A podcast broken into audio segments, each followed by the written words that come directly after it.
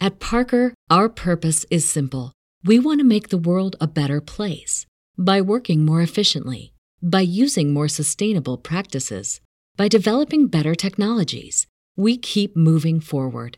With each new idea, innovation, and partnership, we're one step closer to fulfilling our purpose every single day. To find out more, visit parker.com/purpose. Parker, engineering your success. Hey guys, thanks for listening to the podcast. If you want to support the show, visit us at patreon.com. And for as little as $1 a month, you can become a patron. Or you can buy cool Lorehammer products like shirts, coffee mugs, and dice bags at www.redbubble.com. Don't want to spend any money? Well, you can help out the show by giving us a five star rating and review on iTunes or wherever you listen to podcasts. You can also hop on over to Facebook and like our page, and feel free to send us a message. It's the only enjoyment Mark gets out of his miserable life.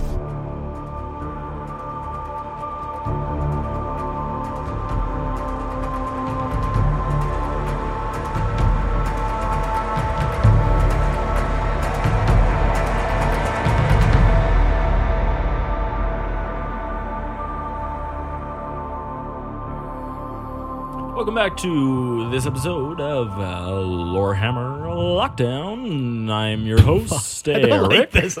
I don't like the energy you just brought into this episode. That's right, folks. Be prepared for a new episode Hmm. of Lorehammer. Lockdown. I don't. I don't like that either. If I, if I'm being totally honest, I am also not happy It's a good attempt, Eric. with how that. I'm just trying new things. You I know. knew things. Well, I'm Mark again. Lorehammer Lockdown, Mark, and today we got Peter with us. Hi, I'm Peter.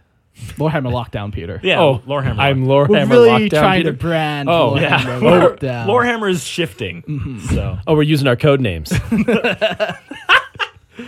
Pete. he's already opened up the door for movie quotes.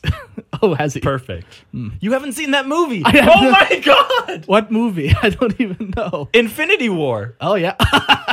no, no, I've seen Infinity War. I Oh. haven't seen uh, Endgame. Oh, okay, that's right. Yeah. No, that's the line that uh, Peter Parker says. When Yeah, he no, meets I just Doctor don't Strange. memorize every movie quote. Is Well, the it's just difference. such a, it's such a good line. It's, oh, we're using our made up names. I'm Spider Man. Yeah. I totally forgot that you haven't seen Endgame though. I live a fun life. No, oh, wow. Sure. Well, welcome to the episode. We got another. Uh, you know, we're all gonna quarantine down together, and Yeah, a little Corona episode. yeah, we won't talk about it this episode. No. Just know that we're giving you extra content so that Specifically on your because of deathbed- Corona. Yeah, when you're on your deathbed dying, you have one last Lorehammer episode to listen to. I mean, I hated the beer anyway, so this has only been good for me. Avoiding Corona the beer. So. Isn't that a dumb thing? Yes, Like lots how, of mu- things how are much? dumb. I think they lost like thirty percent of share price value just they because really? people thought that Corona came from the beer. Anyways, off topic. people. not today's not about Corona. Today's about stories Yeah. and journeys. I, I actually have a cra- question specifically for Peter from our Discord. really? Yeah. That's terrifying. Yeah, it's, it's I've good. seen your Discord. Um, so the, the question is, what does down in Peter mean? oh, that's What's your name? it- th- yeah. I guess that is my name on Discord, uh, and there's not really much to say about it other than uh, it's. I was using Discord first for uh, fantasy sports, uh, so for like a fantasy football and fantasy hockey league that I'm in, Okay. in which my team names have to do with uh, all built around the name Down in Flames. Uh, because we're uh, located in Calgary, the Calgary Flames. Oh. Uh, and so down in Okay. Mm-hmm. flames, nice little play on the flames. Uh, then if you're doing well or not, you know, uh, then you're down in flames. Or I could change it occasionally to up in flames. Uh, but then when you're on Discord, if you're on multiple Discords, you need to be able to communicate with the same name. And so I had to do down in Peter because I had uh, different Mm. Well, names. you, you so- in Discord you have like your username that you created when you signed in. But Yes. then every server you go on, you can have a unique name in that server. oh, you so can have maybe I've some- been just doing this wrong. You maybe could have I some- could have a you have different something name. completely different Oh, I on should totally our change server it. uniquely. Right. But it was the one server I was on. where I'm in both a football chat and a, a hockey chat. Right. And I need them to be able to know who I am. and so down in Peter, that's what it was. Yeah. Interesting. I'm it's I hope- really not interesting at all. The super big but interesting. to answer yes. the question. Well, yeah. now we know because it was prying at lots of people's names Okay. Oh, or, or lots of people's minds. I yeah, mean, so wondering about your name, where it originated from. You guys thought it was something something wrong. I- Something something bad. And here it is. Maybe I, I maybe thought it was some reference to some 40k thing related. Like, Really? Oh, Come no. on. He loves the No. Eldar. Maybe the Eldar are down on their luck. I need to They're down in change- Peter. my name on your guys' Discord to just something about big Eldar helmets. 'Cause That's, that's I what thought I'm you were going all a completely about. Eldar different. Titty GF. Yeah, right? big Eldar Yeah. titty GF. I'm like, oh Peter, No, no, just Big the titty helmet. suck Eldar on GF. these. you never know. I want I want something strong enough to knock a Tyranid's balls off. right, Peter? I'm just about the helmets. That's all. That's- Love No those Eldar Eldar, titties helmets. for that, man. No man. Just helmets. Space Pope helmets, I think they're called. oh jeez. Uh, anyways, yeah, obviously you've been on uh, a, a number of our episodes. that's true. Yeah. Is this like the first non-Eldar one? Oh no, you've No, done no, some no, listener I've- I've- lore. Oh, yeah, we've done listener lore. Okay, Yeah. Come on, Mark. Come on. I just know so many people. You know, Yeah, and yeah. names, blah blah blah blah. I can't keep track. That's just the amnesia talking. Yeah, that- that's that's purely intelligent level Yeah. and not actual numbers related. well, today, um, based on you as a person, Yes. I think we're going to focus a lot today on uh, story and narratives within 40K. Uh, this is a very unscripted. We literally have no notes in front Yeah. of us um, because we just want to have a conversation. And we've talked about RPGs and, and stories before. Yeah. Yeah. Yeah, so we're going to touch on like three big categories here. We're going to talk about like The third is going to be the most exciting one. Yeah, so I'll save that one. Yeah, You don't have even to- say what it is. Yeah, I'll save that. Yeah. But so the first one, we're going to talk about uh, role playing. Because Mm-hmm. with Peter, we actually have done role playing for many years with him. Like, Many, many years. Probably almost like, Over 10. probably pretty close to it. Wow. Yeah. That's wow. Over 10 years. Absolutely. It is, yeah. yeah. From and our first one that we did was in the 40k universe. Yeah. Yeah. that's where we started. That's where all of us started playing our first. Uh, role Yeah, playing literally game. none of us had any experience with pen and paper RPGs Yeah. before that. Yeah, Yeah. Uh no, but I do remember the first time we ever played Pathfinder or D&D cuz we watched Community. Do you remember that? But, that came but, but it was after. after. That was It was after. after. But that I'm just wondering why that was special in my brain, but it's because it was our first Because time- you were watching Community. that, uh, that's- that was my first time watching Community. That was bad for me. I watched so much Community since then. But anyways, I remember that because Yeah. we were we jumped out of our the homebrew rules and the Death Watch rules, and Yeah. we were jumping into the classic uh, D and D system and Pathfinder system. we went to Pathfinder. Yeah, Yeah.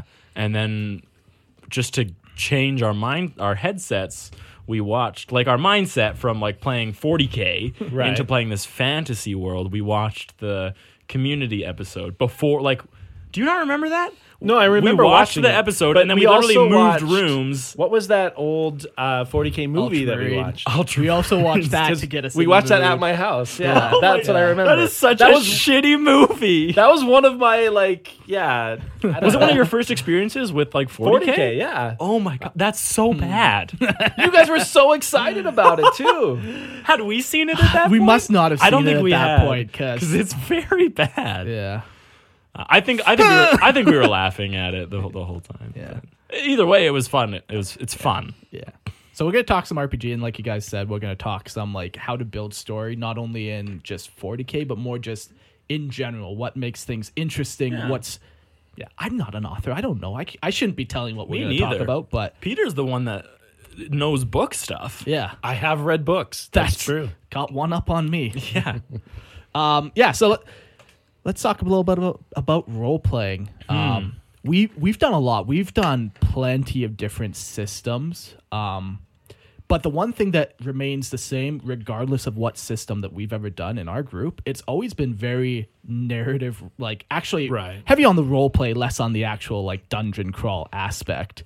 which uh, I personally, obviously, really enjoy. I I think our group is very satisfied having a conversation in an inn for three hours. In fact, we have done that. recently. yeah, we're we're very much okay with not getting to dungeons as long as the story that we're creating and the narrative that we're all sharing is interesting enough. That's true. We we care less for the explorer. I mean, we still enjoy it, but it's uh yeah, it's very different. I think than what classic Dungeons and Dragons people play. I, I f- like every time I see Dungeons and Dragons people at like uh, game stores or whatever. There's they literally always have a map in front of them, and they're always moving things around, and they're always like referencing like their feats and and like their skills that they can do. Whereas we've gone entire games Without rolling dice, With- without I've even got a whole rolling dice. campaign, even without a yeah, character like sheet. there's it's Mark literally one time played an entire game and didn't say a single word. He was just waiting for us to notice. That one was fucking. We were classic. waiting. He was waiting for us to notice that his character wasn't saying anything, and I think Which he went we did like not. I think he went like two hours. Oh yeah, I was role playing. that was wild. But like that's our games. Right? Whereas I think it's very different than what most people experience in like the classic RPG setting. Yeah, I would say it- like a classic D and D style of RPG is going to be about fifty percent role playing, fifty percent combat. I think that's kind of what I think that's what most people try and balance for. right. And th- but then yeah, from group to group, it's going to swing wildly based on what you're going to see. Because I've played uh, some role playing games at like the local game store. Where I signed up for a campaign and I was going. Was and that it at Sentry Box? Yeah, it was a drop in kind of a thing on Saturdays. Um, and they had like people who were there who like met regularly and but you could have like other tables where anybody could just show up and you just kind of signed up in a forum, went there, but it was 100% combat. There was no role playing.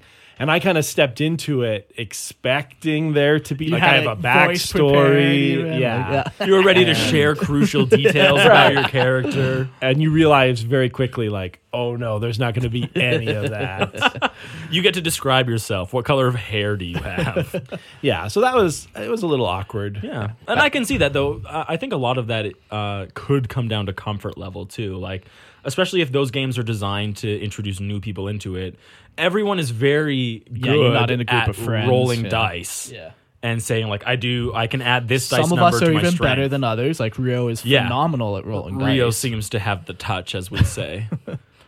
that's true yeah, the yellow dice. It's weird. Anyways, but there's also like that role playing aspect, I think, is something that you have to be shown into. I don't think it comes naturally to many people i- in the way that building a character on a character sheet does and Yeah. rolling their dice and saying, I would Yeah. like to use this skill, as Yeah. opposed to, no, I want to interact and share story and, and talk about how. What I'm feeling in the game is is how you're feeling in the game, right? And I think that's something that people need to be What do you- shown. Yeah, what is that saying? Like the very first character you play Right. is who you want to be. Is that how it is? yeah usually your first character is going to be like an idealized version of yourself Yeah. or what you want it's going to be a superhero it's going to be uh, typically not going to have any faults and you're only going to just focus on all its strengths and that, that's going to be your first step into role playing typically You're building it because you're building a hero. Yeah, you're, or you're you're just gonna copy something that you really like. Sure, but so you're like- gonna have like, Like you're but nobody plays as the emperor from Star Wars. But people will build like Mace Windu, right? Th- This or Yoda. Hmm. Sure. Like nobody builds a character who's like full of faults and weaknesses, but Not typically everyone's- their first time. Yeah, ev- Yeah. everyone's building someone who's capable of being a hero and a, a solid adventurer. Yeah, we we've done it now so many times. We've done so many RPGs. Some of our ideas now are getting pretty fucking wacky and good. We're really scraping like the creative side of our brain for some of these characters. Yeah. Yikes. yeah, I'm, I'm- I'm looking at the female Eric that is now playing as a Disney princess in our I one. think it's the first female in our entire ever. Well, yeah, I had a strict when I was. GMing, Yeah, I had remember a- that. You can't play a female character if you're a dude. because he didn't want me to whore myself out. Basically, that was my big concern. and has it Yeah. happened yet in this game? Surprisingly, no, no. Femi is not a whore. She's a classy lady. She's a classy princess, if I, I might add. Yeah. Yeah. So yeah, when when you're looking for like your own D and D group, because we get a bunch of messages like um, th- it's definitely one thing to consider like what are they actually wanting to do in that group? 'Cause- Absolutely. You yeah, need, because you like, need to be very focused on like looking for uh, like what are you trying to get out of it? What game are you trying to play? Yeah. And then seeing if the group is a match for you. Because like if the group all wants to focus eighty percent of the time on combat, and you are desperate to role play, you should probably find s- you could you could probably find something Yeah. else. yeah, but we've always been super lucky. We've always been on that same wavelength of just Yeah, we have a good group of people Roleplay. that very much enjoy role Yeah. play. yeah. What what's been the fav- your most favorite RPG that we've done? Oh, um, well, I think my favorite is going to be my own campaign that I ran. I'm gonna agree. Uh, What because was I was, the- had the most control of that. That was Kalanos. It was Kalanos, that's what it That was was. what the world was called, and it was in the uh, Pathfinder First Edition system, and we ran it for two years. yeah, I if think. if not more, Yeah, it, and it a couple was different seasons even within that Pretty game. consistent every two weeks where we were playing, and Is that the one where we split off into two groups? at, Yeah. a In certain the second point- season? season? Yeah, because at we some point brought we had like in- ten people or well, something. we, we had our initial core group, and then what usually happens if you're Other playing people with hear young about people it, yeah. is well, no, uh, but some of our friends uh, went away, Oh, okay, weren't there anymore, and so like uh, Tim, who's been on the podcast, that's right. Yeah, and Paul and Daniel were all not able to be around. So then we had to bring in some new people to keep the game going.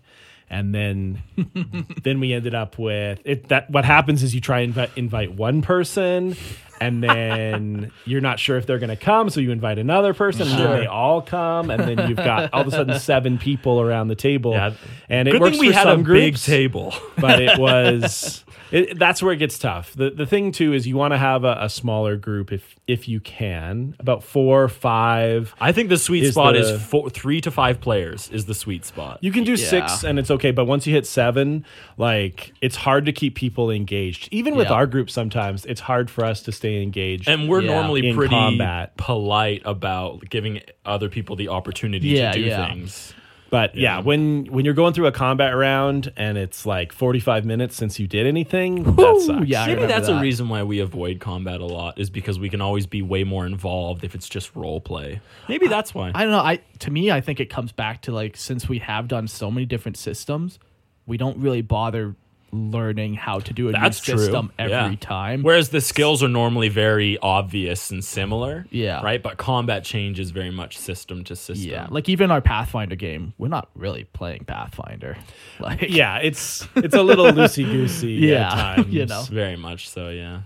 So Kalanos was your favorite. That was your, your yeah, one that was you the did. one, and that was where you guys came to me and convinced me to run a game. That's really was what that it was. the first time you DM'd? yeah, Oh, okay. yeah. But you had 'Cause played we had- with us and we'd only before. done 40k up to Yeah. that point, and that's where Mark We had done was two running it. 40Ks. Yeah, I we think did two. your We did a Death Watch one, and then we did like homebrew. a homebrew chapter one. Yeah. the Astro Claws or whatever. Astro Warden, you son of Ooh, a bitch. sorry. Wow. Did you Astro- remember? Yeah, I would remember All right. Astro. Lord. Astro Fine. Claws is an existing chapter a that real fell one. to chaos. All right. which I Yeah. guess the Astro Wards kind of did too. There was a whole thing there, but There might have been a demon hey. summoned. there might not have been a demon That's summoned. neither here nor there. Yeah. We don't know who did that. And Nobody if, remembers. if you guys have played uh, pen and paper RPGs, then you'll know that uh, when you don't play for a little while, you get the itch. Absolutely, you yeah. want to play, and that's what was happening for all of us. And Yeah. you guys were like, "Oh, you got you should run a game." well, you're you And are you the just storyteller. convinced Yeah. me You're that I the could. storyteller out of all of us. And that was the thing too. For me, I, I wasn't worried about telling a story, but I was worried about running a game Hmm. and being able to do combat and everything that went with that.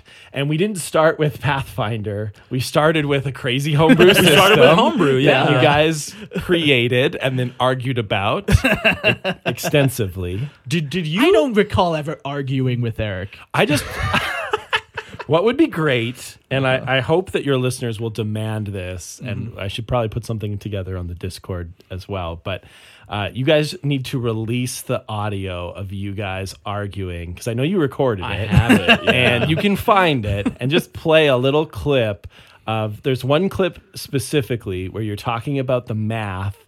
And then like the minus zero and how it would work. It's in one of our Oh first my games. God. I don't And Oh, you guys got remember this. so mad at each other.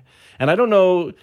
Yeah, I don't know who was. I think it was Mark's system or was it your system? It was a joint. No, yeah, we made guys it 'cause made it this together. This is the one that we made while you were in Florida. Yeah. And we made this game while he was in Florida and I was here, and we would literally call each other on the phone and like work on the same Google sheet together as we created this system. Yeah, anything to avoid hanging out with my parents in Florida. Yeah, in Florida. Yeah. yeah, Yeah.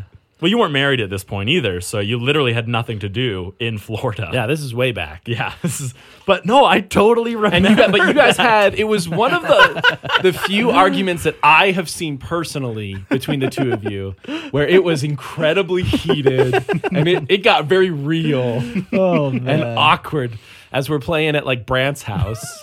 yeah, at wasn't the he doing table. construction or something at it that was time? it was very awkward. So I, you guys gotta go and find that and, Oh, man. and play I- it so as I- part of some sort I of think I special have like episode. 15 plus hours of that whole thing.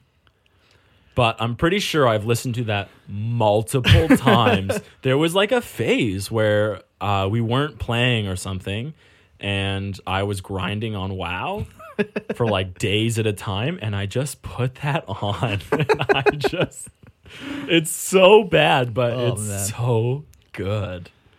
yeah, Oh. yeah. There's some good stuff in there. It- so that's your So favorite. that's where we one. started. Yeah, That's your favorite one, Kalanos. yeah. Once, yeah. That that was the world that You created it. that I created, and I think like one of because we've had we've played a bunch of different types of games, and we've also had a, a good group of different people running games, and everybody has their own style. yeah. And so, like, I know if I'm playing a game where Mark is running it, it's going to be in a, a certain kind of style. When you've run different things, uh, Eric, it's definitely been different than how Mark does it or I do it. And uh, yeah, even for some story of the even recent notwithstanding, games that we right? have Like- with uh, James running it or Nathan, uh, everybody's going to have their own kind of way that they do things and what they bring to the table. And Everyone- you kind of have yeah. to be okay with that. You have to know that whoever's running the game, you got to kind of make it work in their world and how they want the game to run. Yeah, yeah. I, I I got a buddy Matt who's playing, and his group, they they tr- just play completely different than him, and he's neat, new to the group, and yeah, he's just trying to navigate like how to fit into this group. Is that and, like, UK Matt? Yeah, yeah. Oh, he's playing? What is he playing? Uh, I think it's doing D and D because it's got uh the robots Warforges, so it must be D and D Okay. fifth edition. But yeah, like it is a it's it. It's a thing, and at some points you do have to like cave to your group dynamic for sure, or find a new group. Like, Yeah, you either meld with what the group wants or you find something Yeah. different. Like it, uh, yeah. But I do think like you play to the GM as well, because in the end, like the GM has final say Yeah. in everything. And as much as like I know I have argued with GMs in the past, like it never it never truly gets you anywhere. oh, right? Like No, it's, it's so it really much doesn't. like it, there there comes a point where you have to just uh, accept that a GM doesn't think the way that you are thinking of this scenario. Yeah. And so like uh, you come to a problem and you say I'd like to do this to solve this problem and the GM in the way that they're picturing it is like that's an impossibility. so pick something else. Yeah. And part of me wants to be like no no no this is what I want to do. Yeah. And um I know like I can definitely be a better person in, in avoiding those ah. those moments. It's also fun to yell. Sometimes, yeah. Sometimes it's fun to prove someone wrong. I, I think the things that I learned in running a game is there's certain times where you're the temptation is there to railroad things in a certain direction where you're really trying to push your players to head towards a certain event that As a you GM. want but you really have to be okay with not doing that and uh, especially with playing with you guys. Oh god. Where it's, it's just a little chaotic. at Everything is just a times. risk in, in our games. Like Yeah. you might, if you describe like the outer building, and you're like, and then across the way there's uh, a building with a yellow top, and you say it because oh, you just think they're just fleshing out the building to be yellow or top. the- we'll the be like, city. well, why the fuck does it have a yellow top then, huh?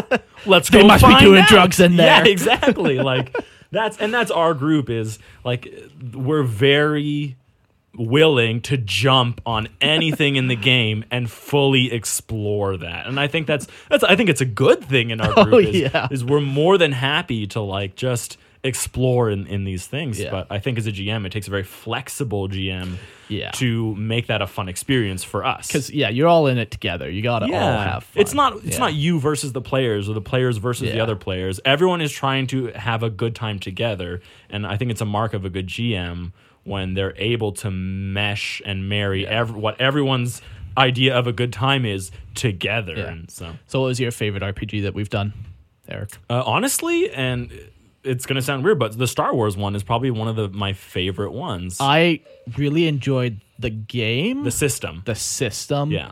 The story was fun. yeah. It, It- th- th- I'm not saying it Uh, I'm wasn't, also but- like like I GM'd that game. Yeah. Um, I'm not a super Star Wars guy. Like I enjoy it, but like Yeah. I'm not I'm no Christian or Jordan or anything Yeah. like that. Um, so there's definitely like story things that lacked. I remember it was the Doors. Yeah. Right? Wasn't that a big Yeah. thing? No, was you it? got called out so hard Yeah. uh, by our friend Hartson uh, because you said that there was door creaked a- open or no, it was a something. wooden door. Yeah, that's right. and in Star Wars. You, You never- never you- see a wooden you very door. rarely It's- see a they're all wooden door. metal doors everywhere and they're mech- mechanized. yeah. And they, they and so you had they- just like a yeah. traditional wooden door, like a fantasy wooden door, Yeah.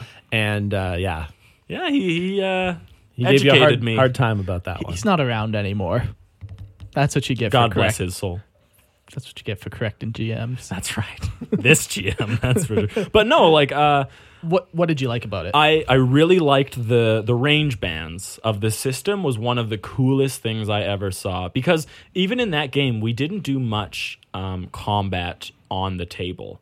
I- a lot of it was uh, in our mind Yeah. combat, and there's obviously you have to suspend some level of belief that uh, when you're doing that because uh, it like the picture that you're P- peter you're imagining when i'm describing the combat and the picture that's in my head are two very different things so if you're trying to interact in that world you know both of us have to be like come to an agreement where like okay like we agree that there might just be some things that might not work so we're very it's a very understanding system i guess is what i'm trying to say and so everyone like if you're like is there a pile of crates nearby that i can hide behind even as a gm if i was like well actually in my mind there weren't any crates it's much better for me to just be like yeah that's what you pictured there's a pile of crates right Yeah. there go claim your cover Yeah. like it's way more Interesting. yeah and, and- but it's a better system i think that it- that it system, allows you were all to- building the world together. yeah, it, it, It had felt like a- It felt like what you imagined and what I imagined would come together, as Yeah. opposed to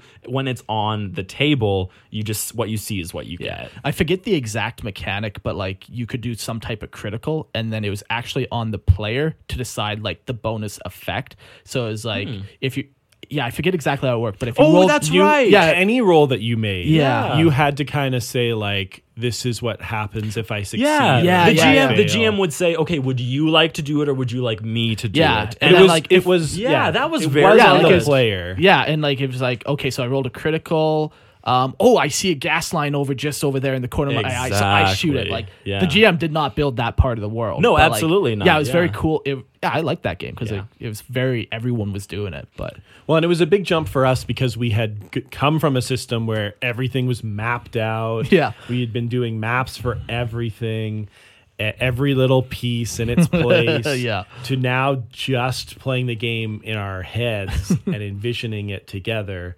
So that, that was nice. yeah, it was very different. But I really liked the Star Wars one. Hmm. Star Wars is just a good setting to role play in. I've said it a thousand times. 40k not a good place to role play in. Well, Space Marines definitely not. yeah, but like Star Wars is naturally a good setting for role playing. very much is. Yeah, what's your favorite? Yeah, I'm gonna go with Kalanos. I think as well. Um, Such a There's- classic. the- so many cool adventures we did in that. yeah, one. yeah, like it went on for a long time too, so there was a lot of different things. Like me and Eric probably both played two or three characters each in it. Each were like just it, we had a whole saga going. It was awesome, you know.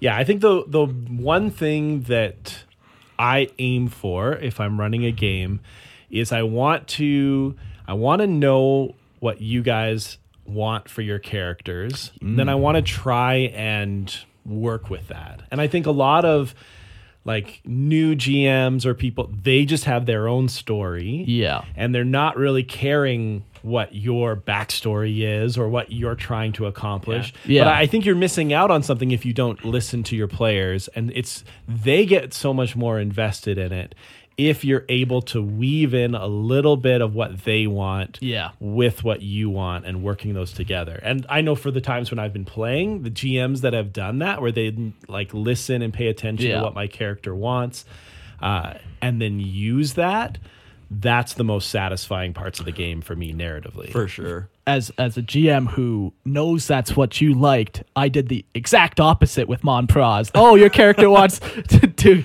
to retire. no, no, no. but at least you knew what my character wanted. Like But- you paid attention. Yeah, no, the to the con- character. the conflict. You knew what he wanted, and you explicitly were like, "I'm going to create internal conflict for you by deliberately not give you what you're looking for." Yeah. that's that is an intentional choice. Yeah, though. yeah. It's not like you did it because you were pushing him to the side. You I still- did it out of spite. You still created pure amazing- one hundred percent spite. you still create really good moments for role play and backstory and character development by going completely opposite to what you were looking for. Yeah, yeah. But I don't think like I would not suggest a first-time GM or first-time role-playing person participant to try and do that. It's way more I think it's more important to dip your toe in and build like a world that it's easily satisfiable as opposed to off the bat just trying to create instant 100% conflict. yeah, and I'm not saying like give your players whatever they want. No, of course uh, not. But definitely take into account absolutely what they're Yeah. trying to Absolutely. do and make that a part of your Yeah, story. but there's also like I think that's a real lesson. I think that the more you incorporate like the if you are reading a book and you're like this book is really shitty action. I don't like this book. Like obviously you finish it, but it's a drag. Like it's, obviously I don't know if it's obvious that you finish it, but um, I'm with you. Oh. it's a chore. Not all of us. it's a chore at some point, right? Like you're no longer enjoying the time you're putting into it. You're doing it because you have a pathological need to hurt yourself. ah, right. That's why. Obviously. That's why we do things. right? But no, like, but if the book is good shit. and you are you get reach a point in the book and you're like, man, I couldn't like, what would happen if this happened to this person? And then unintentionally that does happen to the character you enjoy it so much more so when in those games someone shares something like oh it would be so awesome if this happened to this you don't pander but you you also want to create an environment that they also enjoy Yeah. right? And and I think that's like for new time for new players, for beginner players, I think it's a good practice in participation to create a system that everyone thinks is awesome and cool. Yeah. And then when you're a little more comfortable with it, create tension, Yeah. create problems, create conflict. But like it's so much easier to create the good times than I think it's good practice to and, and you learn like how to introduce them and then you're like this is the it's the right time to introduce something maybe this time I'll introduce a tension or a Yeah. conflict or I take something away Yeah. but it's First time GM, yeah, definitely. I it's think good the to carrot go is much kinda better. More, yes, and you can do Right. this. than, uh, absolutely yeah yeah, but I think it just creates a better environment for a new player it, it, I think it makes them want to come back yeah, yeah. So. what has been your favorite character that either of you guys have made or played? What's your all-time favorite that you played as, and what made them so enjoyable? I know mine I think I could guess yours too. yeah guess You Zeke. gu- you guys It's go ahead. Zeke. Yeah. it is Tell us 100% about- Zeke now that's interesting because Zeke was not your first character. Not even close. And no. so your your first character in Kalanos was a rogue. uh, he was a dark elf. He was a, what a the fuck dark was his elf. name? He His name was Ral Shinton Oh, Canurden, but everyone called him Shint. and uh, my sister even made a sweater for me, and she like ironed on the word Shint, and she gave it to me unknown to her, she gave it to me for Christmas. But the week before that, Shint had actually been beheaded. so my character, who I've been with for over a year in your campaign, Yep. he, uh, yeah, he was beheaded, and then it was like. Peter was like, "Do you want to bring him back? Like, d- are do you okay to build a new one?" And I was like, "You know what? I think he's gone for good." and then a Tears. couple days The later, a couple days later, I got a sweater with just his name and just across the chest, and that was very good. So with your first character, uh, Shint, you kind of made the classic blunder of like new player to the game, where Shint is essentially a ripoff of Drizda Worden. Absolutely, hundred percent. And uh, which is a great way to start. Your first character, pick something you like, play something. and I was really, I was similar. really heavy into the Forgotten Realms Right. and Driz Jordan's story at this point. So But then when you came to your second character, I think you made a lot more interesting choices. You kind of came with something that was a little bit more unique. I don't remember Your who I own played flavor to after it. Shint. Zeke. Was it Zeke? Yeah, yeah, yeah, yeah. Zeke was right after. Yeah. Crazy. It was. So Zeke, I played with your pirate. Yeah. Oh, okay, that makes sense. That makes a lot of sense. All right, so tell everybody about Zeke. So I actually have. Uh, sh- I don't know if I should read this, Mark. This is how this is how long it is. Yeah, I, like I'm not on a time limit. I Okay. don't think Peter. I don't know if you're on So anything Uh, crazy, but a very quick understanding of Kalanos is it was there was a pan there's a, a single deity Eru, right? Yes. and Eru Which is cre- from Lord, of, the Rings. yes. And then the Valar from the Lord of the Rings were the deities in the world. absolutely and people worshipped them, but They were angelic beings. Yes, It was basically we just took the pantheon of Middle Earth and put it in here. Put it Okay. in So Kalanos. Manwe was like the father deity or like the judge deity. Like what was he again? Manwe is like the leader of the Valar. right? As like second to Eru, right? yes. Yeah. okay. First among the Valar would be Okay. Manwe. So this is something I wrote years ago uh, when I created Zeke. but th- this is good to know because like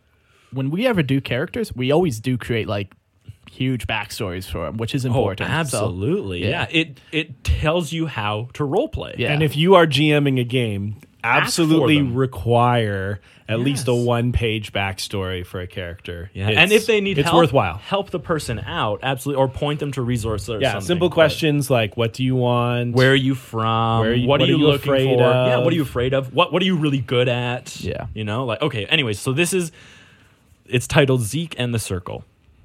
To understand the circle is to understand Manway's decree. After the time of great strife and Melkor was locked at the center of the world, Manwe determined that never again would he bring his full power to bear on the world of Kalanos. The world had been ripped apart. An era of war, terror, and upheaval had finally ended.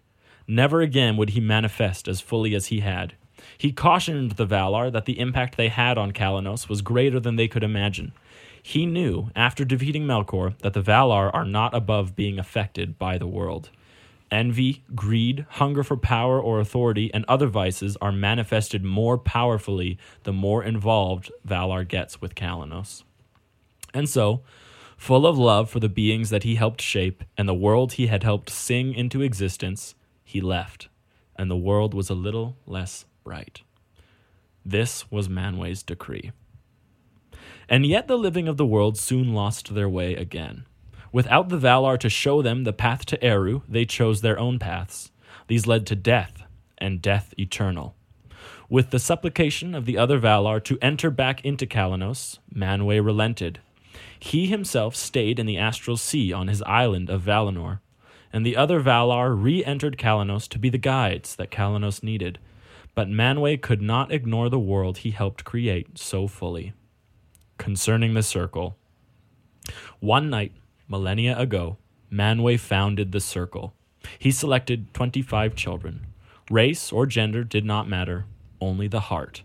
Those that would value justice and penitence and righteousness above all were taken from their families and placed in Valinor.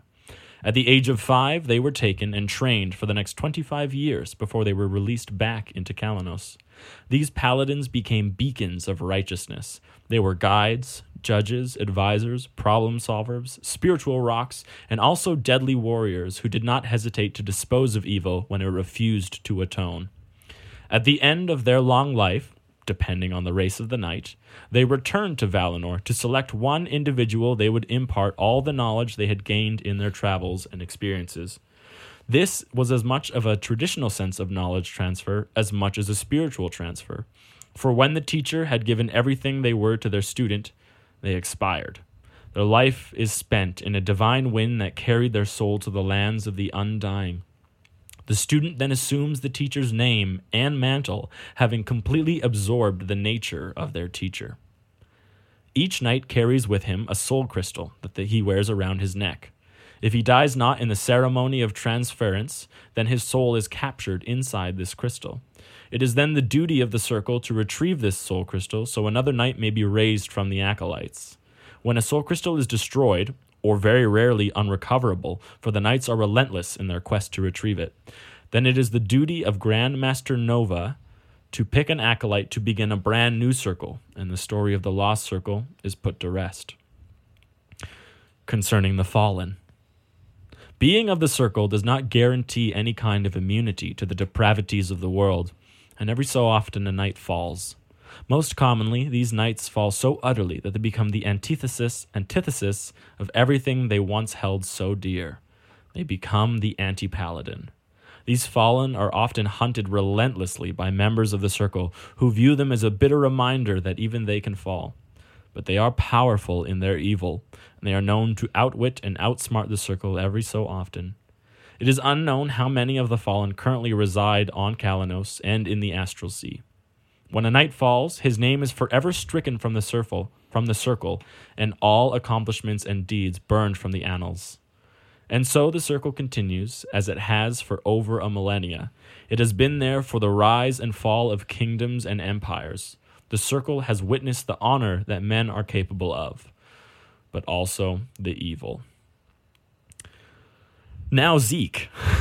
Isn't that crazy, though? Yeah. What what I really like is like, and even this is as a GM um, for you, Peter. Like you allowed him to write all that backstory. Yeah, none of that existed in, in the story that you had created for us. So we haven't even got to his character, and that's all a yeah, thing. th- I cre- I wrote your world. effectively, is what and, this was. And for me, it was reading that we're a year into an existing game, and a player comes with all of this backstory that is like huge and has So many huge implications, absolutely. into the world, and then but it was really cool, and I liked it, and so it was just like okay, yeah, Yep. all right. No, that sure. speaks to you as a That's- GM, like of we'll do it. allowing your vision to kind of be corrupted, Changed. changed. Yeah. yeah, it, it just grows. grows, It yeah. grows. including that. Yeah. So tell us about Zeke now. So Zeke, Zeke was taken at the tender age of five from his family. Poor little man. He does not know where he is from, nor does he have any desire to find out. His name at the time was not Zeke, but it has been lost to memory once he turned 30.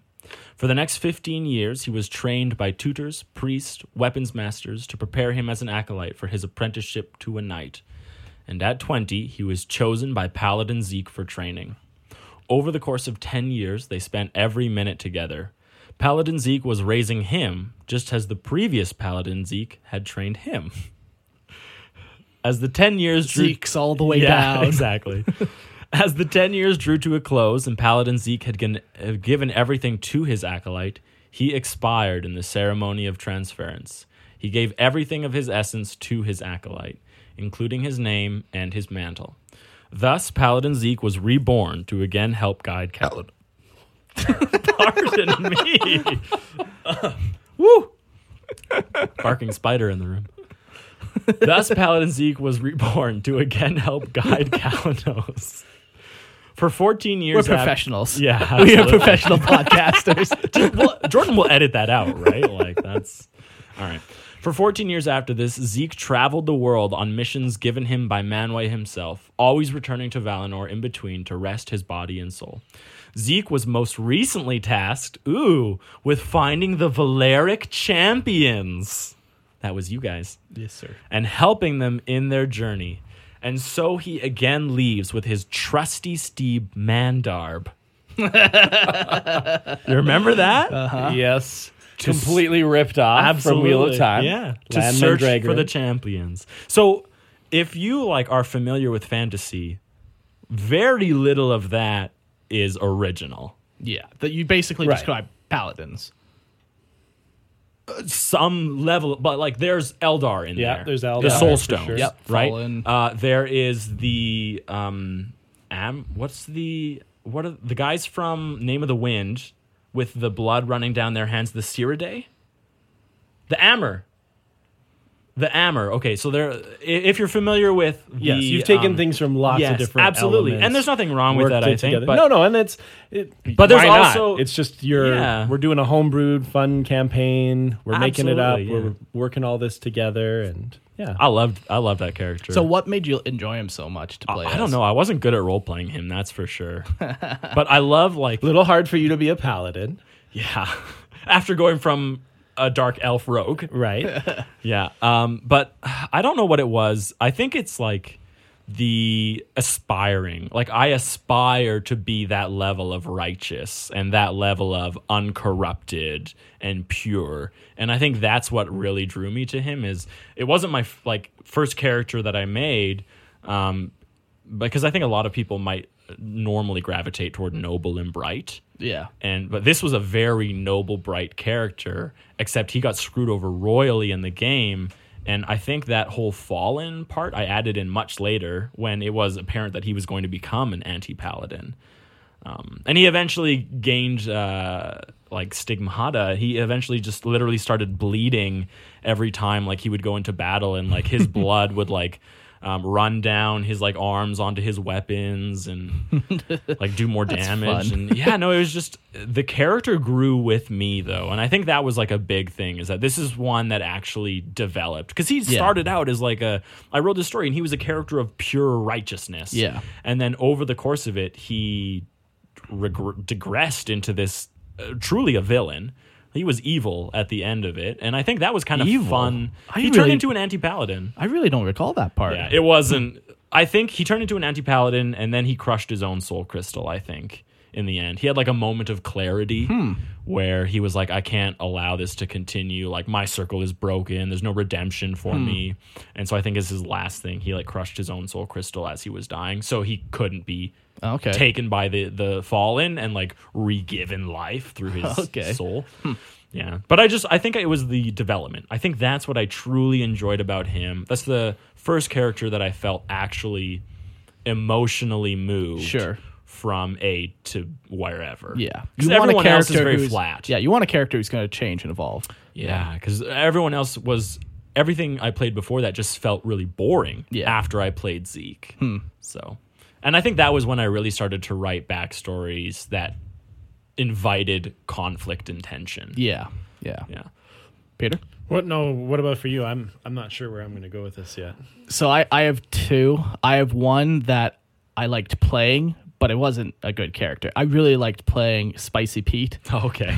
like, I love Spicy Pete. Spicy Yeah. Spicy Pete was a very unique idea for Yeah. a character, and at first I had no idea what was going on. I don't think hard, anyone did. Hard to tell if I don't is think this Mark just- knew what was happening. It was hard to know is Mark just trolling this game? Like, does Mark secretly hate us all, and he just is punishing us in how he's playing this game, or is there some like actual genius behind this, all cloaked in madness? yeah, absolutely. so Spicy Pete was fun to play. Basically, um, he was like a filthy homeless person, and he had a bag of magic mushrooms.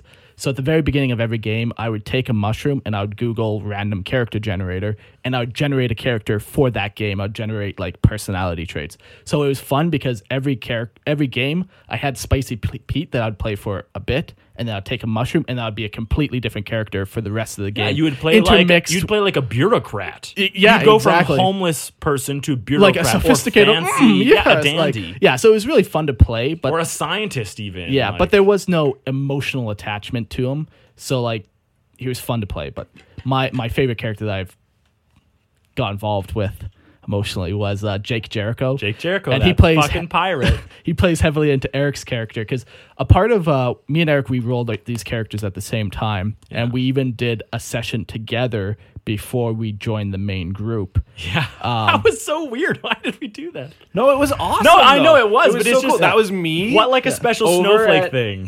we were like, Peter, come GM a game just for I us. was so excited about both your characters. though. yeah. But uh, yeah, so my my pirate was just he was your stereotypical pirate, you know, like very swashbuckler esque or whatever.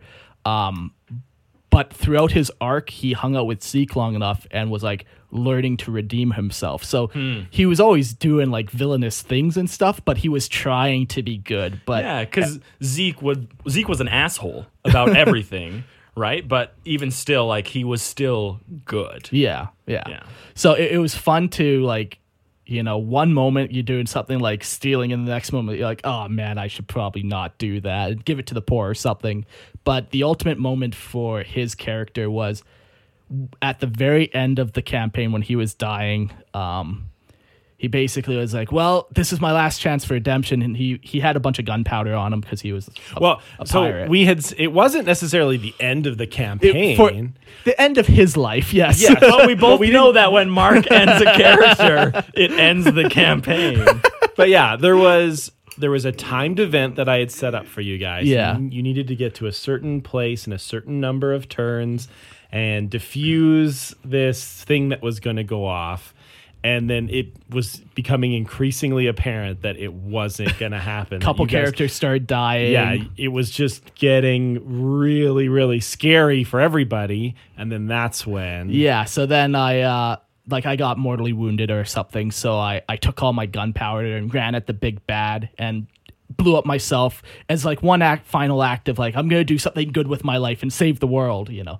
It was just a good transition from like, you know, being this you know, swashbuckling pirate to like actually trying to make something useful and worthwhile of his life. So it was fun. It was fun to play because I, He, I got he he, changed. changed, and that is the same thing with mine and your character. Yeah. Um, you know, you, we experienced growth Exactly. on the character. Yeah. Yours for good and mine for bad.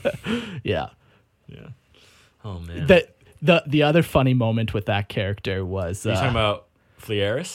yeah, Okay. I, There- I knew this was gonna come yeah. up. There was a chick who was playing with us, and uh, her character died, and then uh, I But basically someone brought up like, well, what are we gonna do with all of Flieris's stuff? and at that moment I'm like. Oh, she was my lover, and like my character started to break down, made up this whole elaborate backstory. So she was an elf, like a h- high elf, like didn't want to associate with humans. So I'm like, we had to keep our relationship secret. That's Yeah. why none of and you she's knew. there in the room listening to him talk about this, and it's all bullshit. And she's like yelling at him, like, "How dare you do this?" But Mark's just like rolling these, like everyone is deceived by him, and he, you Yeah. got all her stuff. Yeah, and I even went to like the her family, like her parents, and like inherited money from them. And This lie that you made. classic, That was good. yeah, Peter. you got one yet? Oh man, I've just been uh, going back and looking through uh, some old characters I had. So uh, first ever character was uh, Skillmung, Yeah, the space Oh my uh, god, space wolf tech marine. That's so long ago. that was the first. That was my first introduction into 40k, where you guys like sent me the Death Watch book, and I'm Yeah. like reading through it, and I'm I'm learning about tech marines and Yeah, and all of space this- wolves. and space wolves for the very first Yeah. time, and. uh so that was a that was a fun character just because I had no idea what I was doing. Yeah. and I was all I kind of wanted to become like a, a Pokemon trainer. I was just wanted to. There was like an animal handling kind of a, a skill, Yeah. built into Deathwatch. Okay. that I was really good at. And then I just kept trying to tame animals. There was a way you could do it. Oh, because you wanted a wolf. And then Mark hated it so much. No, I had a wolf, but I wanted to tame any other creature that I found or something like that. Oh. I- okay. So that was a fun character. Uh, I think my favorite character is uh, Makrin Cronweir, Oh yeah. which is from a game that Eric No, ran. I actually really enjoyed that game. As much all of as, them have been good. as much as like I got a lot of shit for that game, and I gave a lot of shit for that game. I enjoyed that one. E- Eric running a game was very interesting That's one way. to put because it. Uh, he was very different from Mark uh, or from myself. You're very Yeah, technical. All of us are very different. Yeah. And uh, you created a massive world. Yeah. That uh, took a long time to travel around, and you you were definitely you were a stickler Yeah. for all At Parker, our purpose is simple. We want to make the world a better place by working more efficiently, by using more sustainable practices, by developing better technologies. We keep moving forward. With each new idea, innovation, and partnership, we're one step closer to fulfilling our purpose every single day. To find out more, visit parker.com/purpose. Parker, engineering your success. all the little details. I was. Yeah, So, this like- journey is going to take you 24 days. How much food do you bring? Yeah, It's like- how are you gonna eat? You're running low Yeah. on food. Yeah. You're trying to like. We had to go to farmers and like beg for food for our horses and all sorts of things like that. So Mocker and Cron, and that was very different from what we're used to because we we never yeah, it was play very like that. loosey goosey kind of before. Yeah. I think that was the first one I ever GM'd. It was Was Hmm, that. Uh, Yeah. for the first yeah campaign? Yeah. you had done some one offs. I remember in even in in, in, 40 Calanos, I think as well. I did a one off. Oh, really? Yeah. Hmm. Yeah. Uh, so Makrin Cronweir was a 22 year old. you have a story? Asamar Oracle. Read us his story. You want me to read this? How to long you? is it? It's not that long. Read it's us not a as long as story. yours. All right, this is us a story. this is Makrin. I'll tell you where how Makrin started out, and then I'll explain what Makrin was becoming over the course of the campaign. Oh, Yeah, do you remember? All right, so uh, oh, jeez. So here's my backstory. My parents were adventurers. My father resembles a human but has ASMR blood, and my mother was a full ASMR. Uh, what is ASMR? ASMR is like angel kind of angelic. They're half angel, half human, right? yeah, they're they're an, angelic kind of beings. Okay. Uh, I have jeweled eyes, emerald. My skin is a tanned golden, but not so far from most tanned men in the summer months. Uh, my hair is brown, messy, and shoulder length. I tie it back like a warrior, but more to keep it out of the way for my studies than for any combat purpose. We've always lived in a big city. My parents settled down there. We don't really know any other ASMR. Uh, we are mostly surrounded by humans. My father works at the university. My mother works as a captain in the city guard. I have a brother and a sister, both younger. From childhood, I've always loved the night sky the stars, the moons, the darkness. Well, I put moon and then I put in plural like S with a Question question, mark. mark. I don't know how many moons there are in this world. I'm not answering. That became a big uh, topic of discussion. And how the sun worked. Yep. My parents would take me out to go stargazing and point out the constellations. My parents went up into the heavens on one of their adventures long ago. I think that's where they met. They don't speak of it much. I guess it's hard for them to find words to describe what they saw, but it sounds amazing. When I was 13, I gained my power. I was out in the country with my family. I went for a walk at night and was gazing up at the stars. I saw a shooting star, then another, and another. Then it seemed as if the stars themselves were all crashing around me, and I felt power. Power that I didn't ask for, power I didn't even want, filling me, overwhelming me, spilling out of me. Then the light of the stars faded. My parents found me passed out on the grass the next morning. Ever since then, I've had the magic. The stars seem to have chosen me, although I don't really know why. Now that I have this power, I'm determined to use it for good. I try my very best to help those around me. Ever since my power came, I've been studying the stars, constellations, the movement of the planets. I've created my own star charts and tried to determine what messages are written in the stars. All the breakthroughs I've had with my powers have come from my connection with the stars. So I try to find time each night to stargaze. In my 13th summer, after the incident with the falling stars, I started to have strange things happen near me. Oh yeah. Small objects seemed to move on their own. Doors slammed. Things were never where I last placed them. And I would hear strange sounds, almost voices.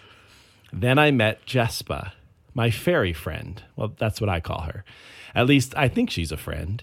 She can get moody and isn't always nice or kind. Sometimes she talks to me. Sometimes she just messes with my stuff. People think it's strange when I talk to her. No one else seems to hear her or see her. I try to keep her a secret. Recently, in the last year, I've discovered another spirit lurking about. I call him Escaloth. He is not as playful as Jespa. Instead, he is much more evil, I guess. He gives me bad vibes, but he's not around all the time. I just try to ignore him most of the time. I remember that. That was so fun to play with. Yeah. so yeah, I gave you Yeah. control of Jespa and of Escala. Yeah. And you could talk to me through them. I was an oracle, and so that was kind of uh, I had like That was some how you cool gained abilities. knowledge that wouldn't but- otherwise be known. Yeah, so in making my character, I tried to give myself a focus, and that was like stars. And so then you could kind of hopefully like use some of that, work with some of that. I was I was all about stars and star charts, and that's why I kept asking you how the stars and the moon and the sun works. Uh, Did I ever give you a satisfying No. answer? Well, you told us that we were on uh, like a flat disc. Well, the world. Earth is flat. Yeah. And The Earth uh, is flat. Then we were trying to figure out how the sun worked on this disc. and yeah, you would just only get very, very frustrated with us. you Nothing I ever said satisfied. didn't have answers for us. I said it moved. What's the problem? You're not scientists. You don't know what gases it's made of. Because it wasn't. It was just a reflecting plate of, all the course, light of that came. course. Anyways, The So that was I'll just get kind of the starting point, just kind of some fun mechanics. Then, as it went along and I started leveling up, I decided what I really wanted for my character was to become the leader of a cult.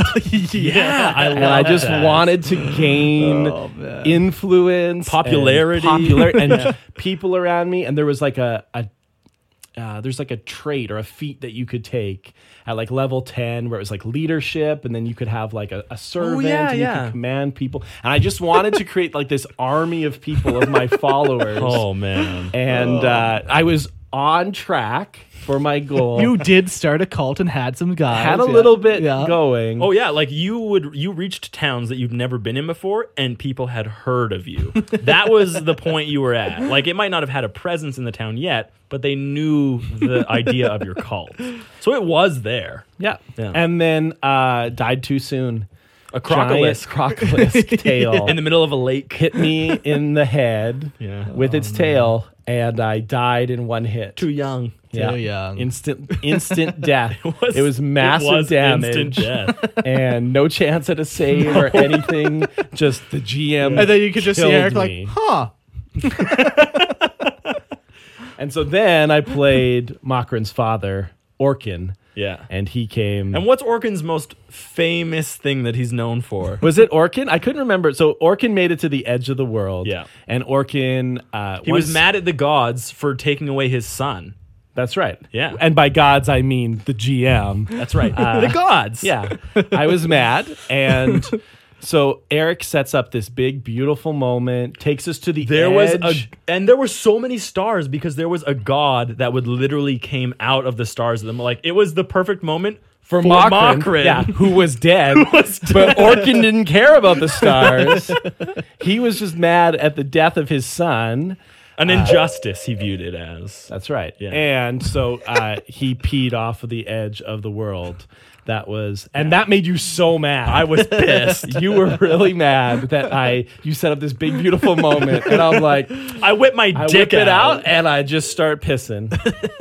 It was the edge of the, it's one of those things like Oh, man. but what what'd you do? No. if it's me. I'm on the Yeah. edge of the world. You gotta pee off the edge of the world. That's it's just it's and that's an instance of you and me coming to the same thing and having two very different ideas of what the right thing to do right. there is because there's like in in the what i was trying to do is instill a sense of awe right? Right. and that's obviously what i was trying to do and however like but your character I turned obviously it just into an wasn't awed. irreverent moment. Yeah, but your character was just like, I'm not awed by this Right. because of all the things that are running through my head at the time. So, and so what I did think I you do? pu- I pushed You- you off the edge of the yeah, world, I fell off the edge of the world. That's what happened. and you died. I did That'll not happen. die. You didn't die. No. but you fell off the edge of the world. That was your comeuppance. But that was a fun character. Makrin Makrin. I, I, it's the what could have been of that character. The cult Hmm. died leader. too young. Mm-hmm. Yeah. Yeah, no, I, I enjoyed that. I enjoyed a lot of things about that game too. I uh the maps that I made, like Yeah, there's some good ones. They were a good map maker. You also I have a like, very you puzzle created, mind. That's right. Like Yeah. the dungeons, and there was electrical currents that we had to do things with. It was very different from what Marker I would have done. Yeah. Uh, but it was really cool to see because yours was more of like a video game kind of mechanic where you had to solve puzzles Yeah. and really think about things creatively. Yeah, I, like I definitely know even because I'm planning No.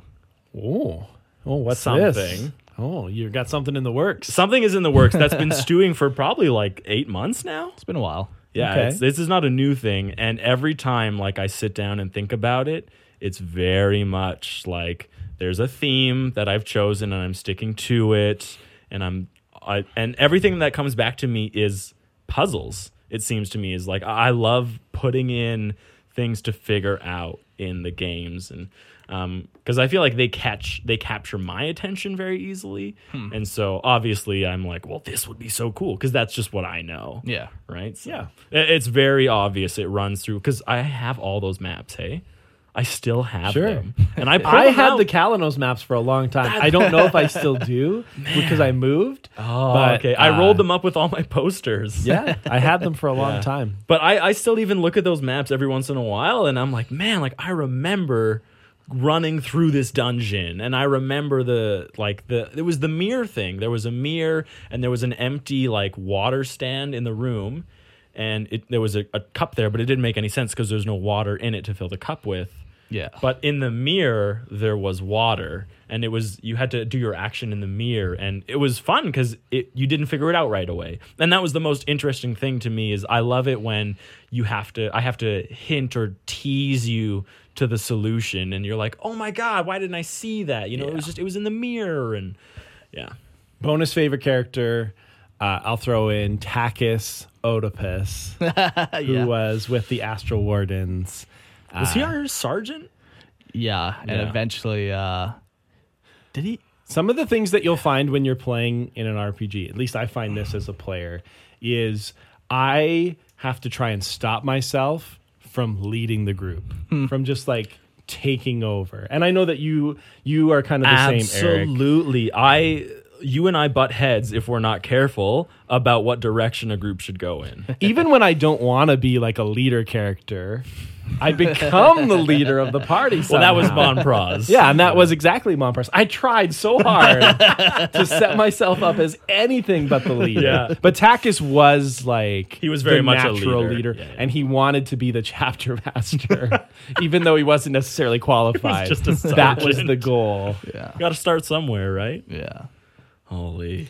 And that was when my character died. Then you uh, you brought the little figure and put it outside my house and surrounded it. With, do you guys remember that? The pylons. Yeah, you put the Absolutely. pylons. Yeah, Mark and I went and bought um, just like a bunch of those like toy soccer pylons at like a dollar store. and we went to Peter's you would house. harass me. Yeah. Put them on my truck. yeah. We bought we brought like 50 of them. Yeah. But like every day we would just drive to his house and put like one and then one. And then some days we would put 10 all over his yard. And then some days we wouldn't put any. And we would let a week go by, and then we'd put more on his yard. Like I think it was an entire summer that we trolled you with You those did, yeah. Ah. traffic cones. That's nice. What a, what a fun thing, though, right? Like, A little ominous. ominous, yeah. Ominous? Ominous. what did your wife ominous. think? Did Uh, she, just knew it was you. Yeah, guys, she didn't care. She, she's like those idiots. yeah, again. basically, yeah. yeah. So okay, so we've shared. All right. We've talked about our favorite RPGs. We've talked about our favorite characters. We've talked about what we like about it. But I have a question. Um, I guess I have two questions. W- it- so Kalanos was your favorite. If there was one thing you could have done differently as a GM in that sys- in that game, w- do you know what it would be? Have you ever thought about it? Oh, well, like I've learned a lot since starting out that Yeah, yeah. I definitely uh, think about that. So there's I don't know, there's a lot of little things. It's hard to put my finger on just what exactly I would Hmm. do differently. Um, I definitely well, here's what I would say. because I've thought about this. Because I think anybody who's done it, you're always thinking about like, man, if I were to run another game, here's Yeah, kinda here's what I would do better. and here's how it.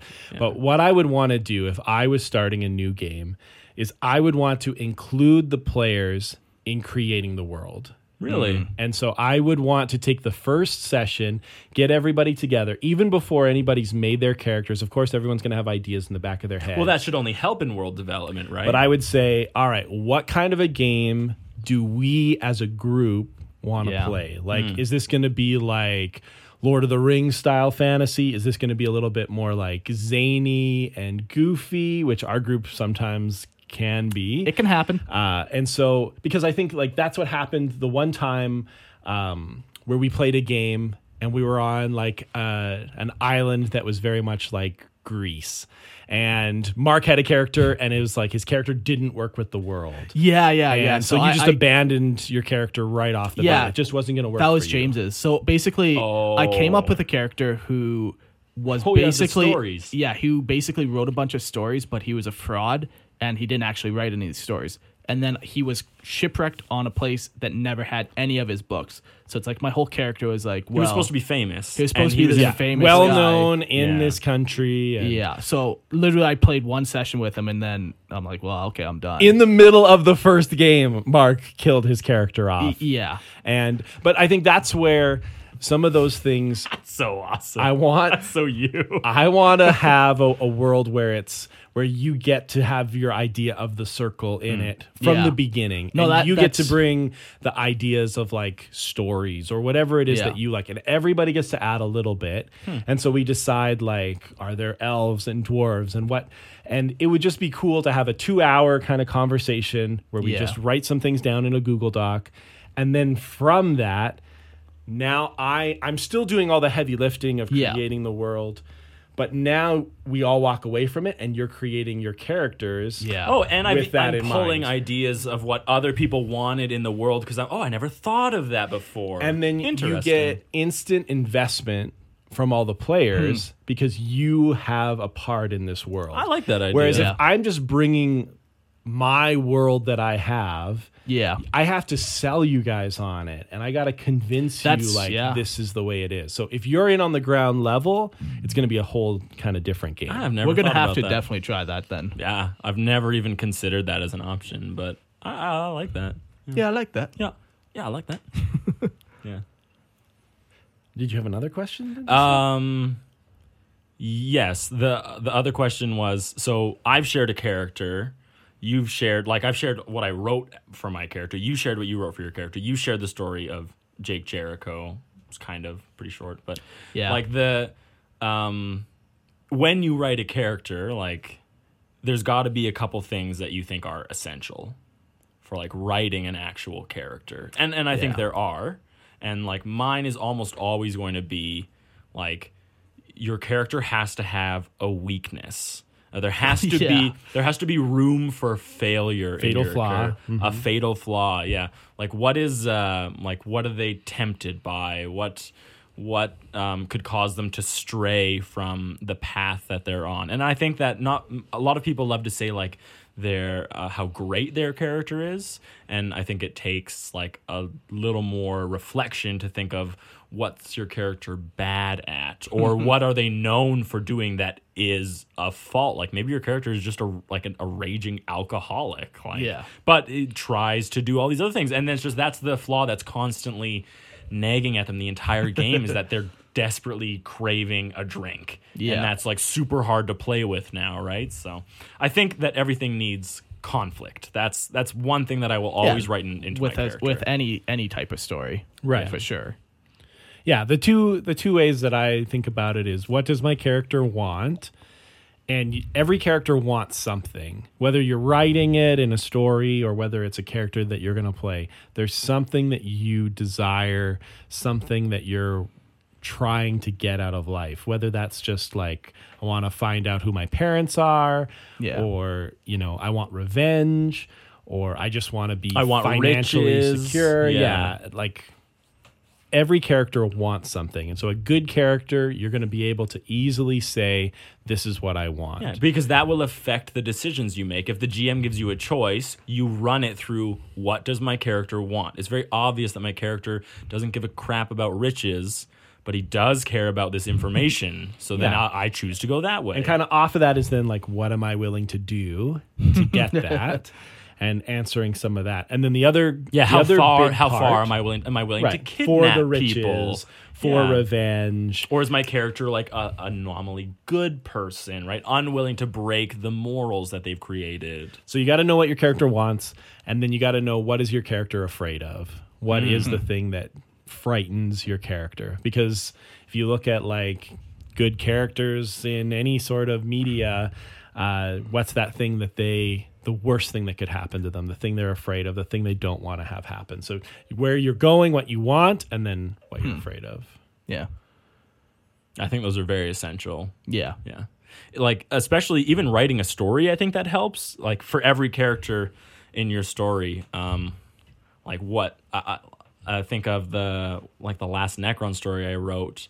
Um, I think her name was Ta Takun or whatever, the female Necron. Yeah, yeah, yeah. Right. What she want, she desperately wanted, was to expand her um, cognitive ability. Yeah. She was desperate to continue growing, and she was absolutely terrified of losing what she had. Yeah. and that was the conflict that happened in her story. Is she was pushed forward because of her desire to get more, and also her fear of losing what she had. And I think that's actually really important for any time you're writing a story with even like supporting characters. It's good to just jot down like what's a very simple thing that they like uh, something that they want and then something that they're afraid of. It just it can Yeah. really help in building dialogue even Yeah. between characters, I think.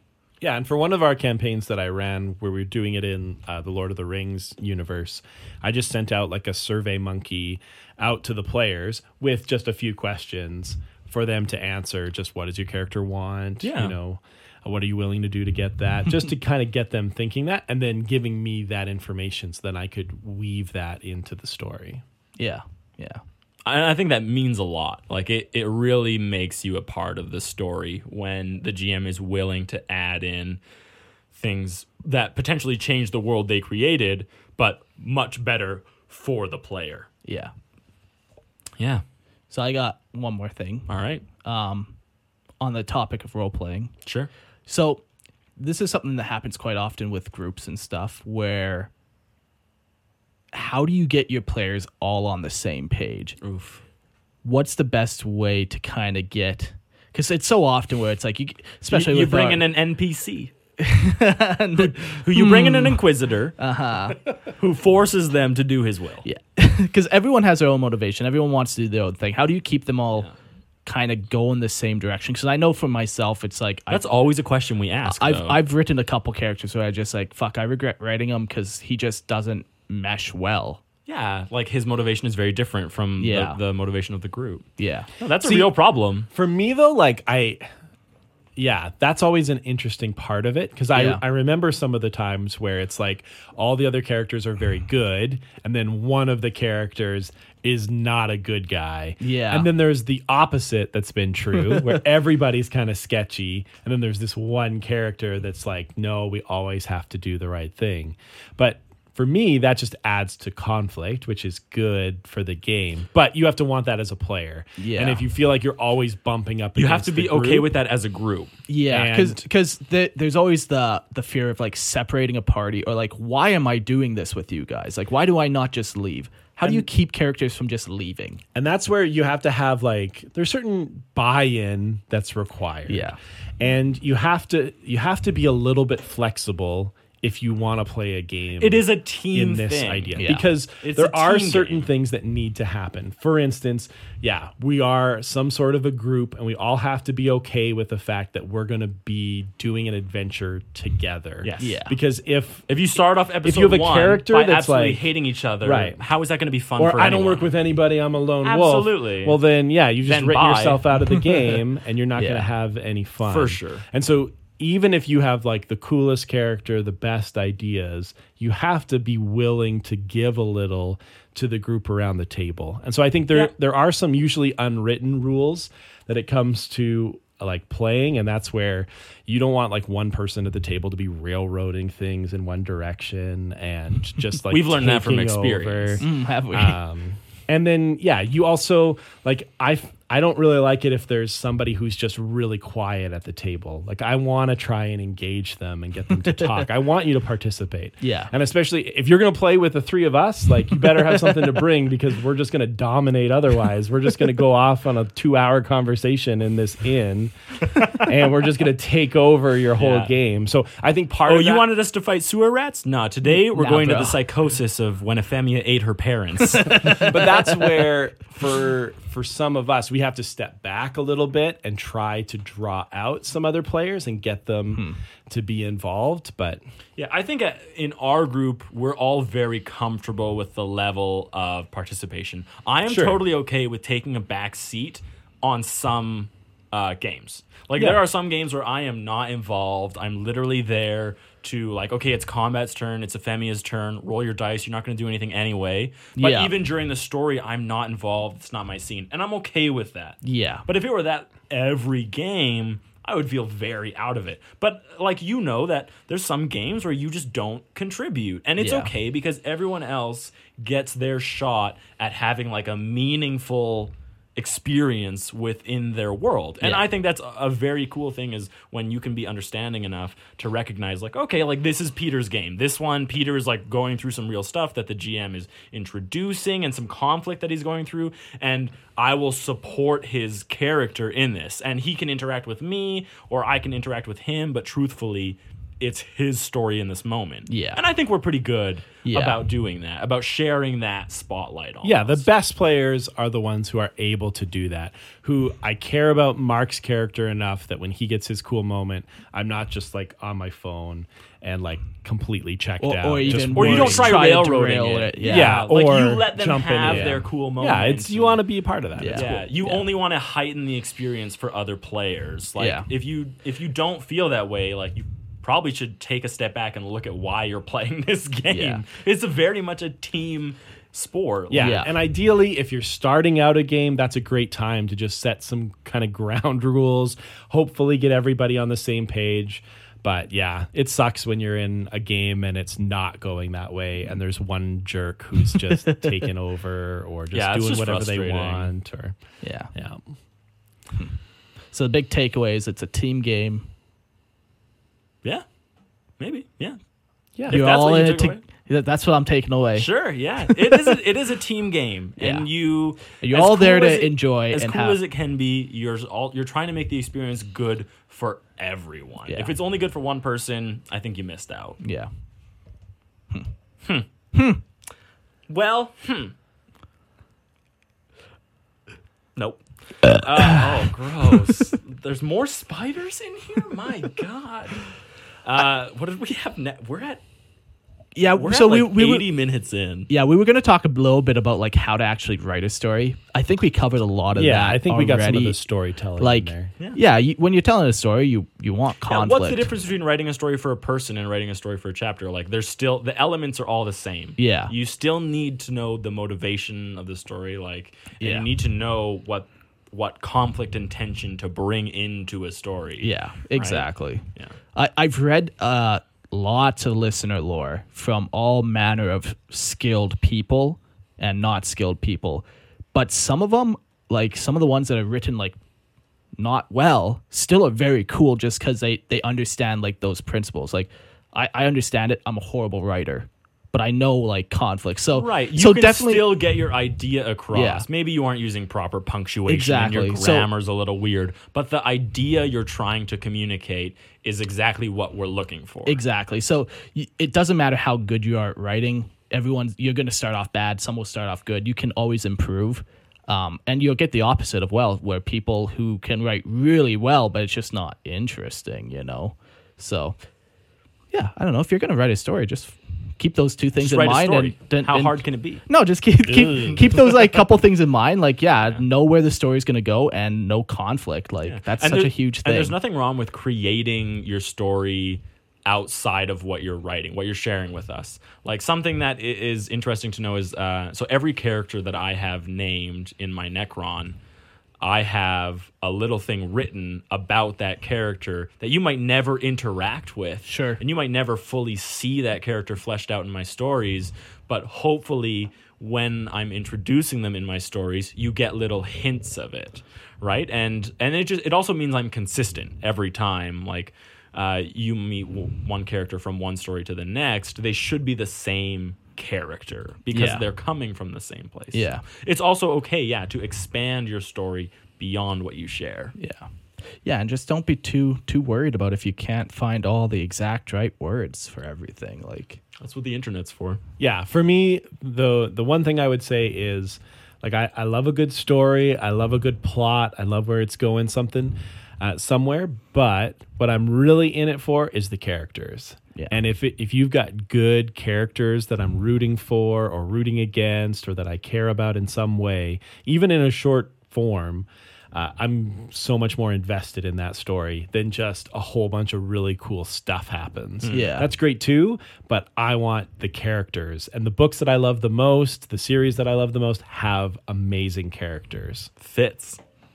Fitz is without a doubt one of the best. Let's just spend the characters. next 20 minutes listing off amazing characters. I, I Sure, got one Okay. really okay. I got one really good character here that uh I'm just I'm just looking I'm at it right now. terrified. Did I have someone no s- idea what's going on. Um, What is it? What's it from? I'm very scared. It involves Peter and it's from the the Liber Malleus Oh, okay. uh, and it's Reclusiarch Petor. Oh. okay. So we came up with like all the characters for like our Liber Malleus. I don't know Yes. if we ever talked to you about this, but like so so yeah, you- we gave you a name in Oh. our in our Yeah. I did not hear that. Chapters. Oh, okay. Oh, really? Yeah, and we'll so- at some point also give you a model, and Yeah. we'll put your nameplate on that model, Oh my and you'll be goodness. immortalized in the Liber Malleus. It's because you contribute so much to the lore. amazing. You're part of Lorehammer. Peter. Amazing. so Can my helmet just be a little taller than everyone else's?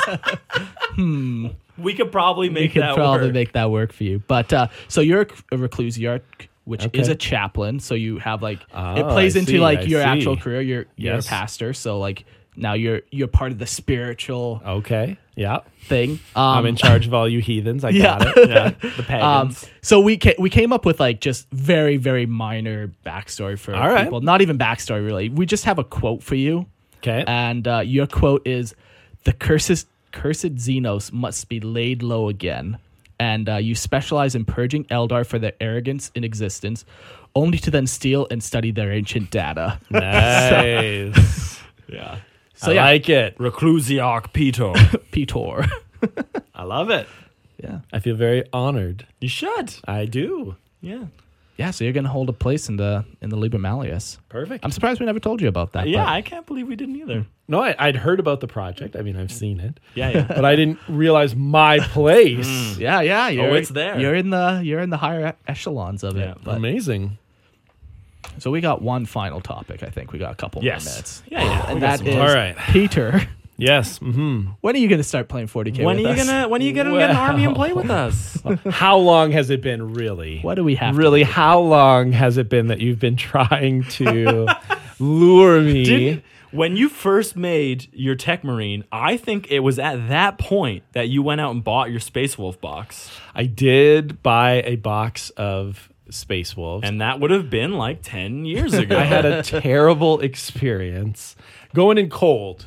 Yeah. but you I- also didn't I ask brought, anyone for I brought my advice. wife into uh, the Games Workshop store or whatever, Oh my god! uh, which terrified her. This is a new world. I don't like it. we we bought a box and then I took it home and I had no idea what I was doing. I started putting them together and then I'm so proud. Like I, I've built like a couple guys, glued them all together, and then I'm showing you.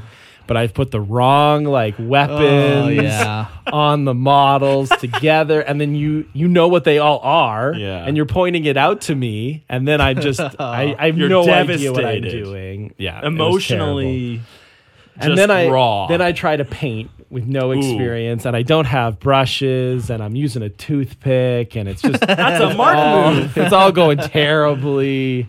Uh, and so, So so if there is one thing you wish you knew when you were starting then like what would have helped you ultimately when you were starting out? I thought the most confusing part was just to me, I'm like, I want this guy to look cool. Yeah. And so That's a big this part of is a- 40K. This is a Yeah. cool gun. I'm going to put this on him and but I didn't have any real sense of what it all meant. Yeah. Point values or Yeah. how certain things work together and other things don't and you can't have just you can't just make them carry whatever you think is Yeah. cool. There's some sense to it. Or at least it seems I think to there's, me. I think there's a truth into it, but I don't think it's the whole truth.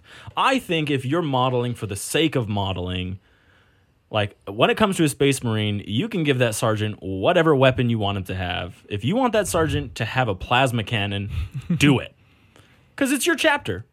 And if that chapter says sergeants have plasma cannons, they're not a codex chapter, obviously. They just do whatever they want.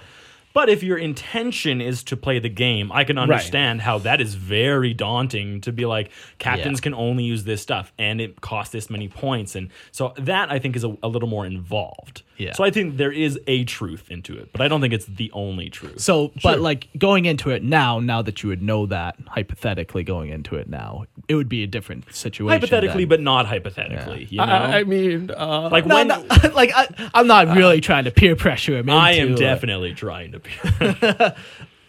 so so that was a big thing like but now knowing like there is stuff like that would that make it a little easier to kind of do like would you Yeah, look what would, into would you it would you focus on making it tabletop legal, or would you focus on just making it cool? I, I think like at, at this point, if I were to to get an army, I would I would get an army to play the game. Yeah. So you More would than focus on just- making it legal. Yeah, I would want it to be cool. I would definitely come up with cool backstory, Yeah. and I, I love all that side of it and getting into the lore. And that that's why I think out of everything that we've talked about, and I mean, there's a, a huge segment of 40k that I don't know about, but of what we've covered, Eldar. Uh, and some what minor- Eldar. minor Xenos races. Sure. Were you in one Uh, of those? Yeah, and uh, Space Wolves I know a little bit about, but I like the Harlequins. I think they're cool. I, I like their lore the most, and I think I like their their zany look. and uh, so that's that's what I would go for at this point. Um, but to play the game, not knowing anything really about, I've heard a little bit because I hang out with enough of you guys. Yeah, yeah. Uh, about how the game works or some of the meta when it comes to the game or what's good. Oh, you don't want wanna to focus on that. no, and yes, I would. you do. Yes, you do. I definitely would not. Uh, Only focus on that. That's why he's playing Harlequins, Mark. Yeah, top tier, right? Uh, but it ain't no Space Marines. yeah, but so uh, yeah, hmm. interesting. no it's always interesting to see where people get hung up because a lot of people get hung up on like the painting aspect of it but it seems more like we criticized you into not doing warhammer you showed us cool models and we're like well Yeah, you we can't were like, do well, that that's trash. I think it was it was a little overwhelming at first, for sure, uh, and just the just knowing how to do it. I, I think Hmm. Yeah. like now there's so many more resources. You could go Yeah. online, you could find everything. Even ten years ago, I just wouldn't have known where to look or where any of that stuff was. Yeah, no, it, it's And- crazy how much the the community has changed. Like every community, obviously. Like we Which were is- talking about the other day, yeah. World of Warcraft. Um, and how you- different it is the initial release of classic versus now the re-release of classic how much more information is spread throughout the people and Yeah. like Ragnaros I think uh, it took like over 2 years of like wiping to kill him and and now it took a month and a half the game is the exact same it's literally Right. just knowledge being shared between groups of people that has caused the way we play the game Yeah. to change. And that's just like 40K. 40K back then, very similar tabletop wargaming, but how we play it has changed drastically from then Yeah. to now. And how we model and how we paint, right? Like all the resources you're talking about, like that would change how you approach the game. Yeah. So now the the big question is, if we got you models, Yeah. would you at least learn and occasionally play once Yeah, or twice I a day with us? Oh, I think That's a I- small ask. That's a Only once or small twice ask. a day. uh, the times that we played. When was the last time that we would have played? It would have been Tim's birthday Was it- party, like, or yeah, it was his birthday. Was or- it Daniel's bachelor party? No, that was Tim's birthday party. That Dan. Oh, and Daniel played Dark Elder Yeah, that yeah. day. Oh, okay. I'm pretty sure that was his birthday. Yeah, yeah. Yeah. Did you play that day? I I know I played a little bit over there. okay. I remember some of that. so Uh, that might have been it then. So yeah, I think I played a couple times. Yeah. Enough just to get my feet wet. And that's when you guys were first like floating ideas of doing like tournaments or a league or Yeah. something like that. Like this is a while ago. Like I don't know how many years ago that would have been. A long time. But- yeah, it probably been would have been three years ago. Like I don't think we were doing Lorehammer, so Yeah, no. Yeah. And I, I played a little bit, enough just to like I like tactics. I like tactical games. I think, absolutely, like, yeah. Uh, my it's your friend type of game. my friend Hartson and I. Yeah. This is way back, like I'm 10 years old, and uh, well, maybe a little older than that. All right, well, Maybe uh, I wasn't a boy genius. he, no, he's over at my house, Yeah. and we had army men, and we created like our own version of like 40k. Just Absolutely. using we had like tables, and we had all sorts of stuff out, and we just determined how much they could move, and we just created our own game, and we thought it was so much fun. Yeah. and so I like that kind of aspect of it. So I, I think it's cool. I think it's fun. yeah, it's definitely your slice of pie for sure. I think so. Yeah. yeah, like I think if, yeah, the daunting parts to me are um there's 40k is so big it seems. Uh, and there's so much to know. There's so many different armies. This is just like the outsider. I- perspective. yeah, I know, I Don't know. roll your eyes at It's me. not that I'm rolling my eyes, but I think there's very easy ways to avoid that feeling of overwhelmingness, which I'll share after. because as I've been like adjacent to this for so long, I just come to know how am much adjacent? more there is. You know, it's just adjacent. Never fully joining, but always beside. toe in. yeah. Uh, but I think like yeah, there's a lot to to it that it seems whether it's the painting, Yeah. the putting your, your models together, and then how you play the game, the strategies to it, everything that goes along with it. We were talking earlier that the amount of 40k that is being consumed these days is just crazy.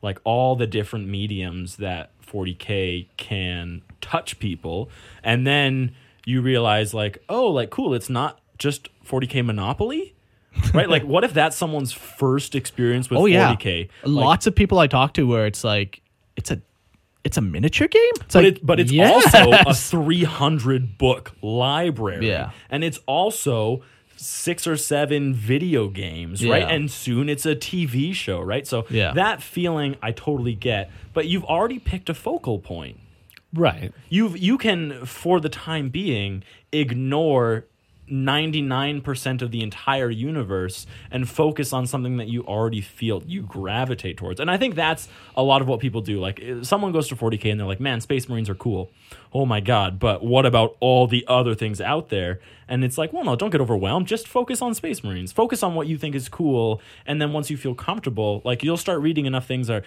okay space marines seem to fight orcs a lot let's learn a little bit about orcs right and i think that's what a lot of people do is, is they don't they don't follow natural paths they they see space marines and like oh god now i have to learn about humanity now i have to learn Right. about admech now i have to learn about chaos and everything they fight and i think like you've picked harlequins as like something you enjoy and instead of focusing and being like man like there's so much out there you literally just immerse yourself in harlequin i mean you already have you already know a decent amount about Harlequins. But that uh, that might even be my advice to people is like if 40k seems like overwhelming and daunting, like pick a point and just go deeper on that Yeah. point. Don't try and learn everything at Yeah. once. Don't try and understand the story of humanity and, Right. like if, if, if you pick a harlequin box setup right and you're putting it build a cool model first right like i don't know but also there are so many people to help build like build your lists build your models share advice on how to build stuff like Yeah. you're never fully alone in 40k which is another pretty cool thing actually Yeah. about it yeah. I'm really just thinking it's like hmm, are you building harlequin list over there you, you, so you I'm pricing I'm, out harlequin I'm boxes? perusing. Like I- I I- I assumed I'm- you I'm- were. I'm genuinely curious. Like uh, how much would it cost for us to get a harlequin army for peter Yeah, and then like if I built, I painted, Would Oh, yeah. that change your mind to play?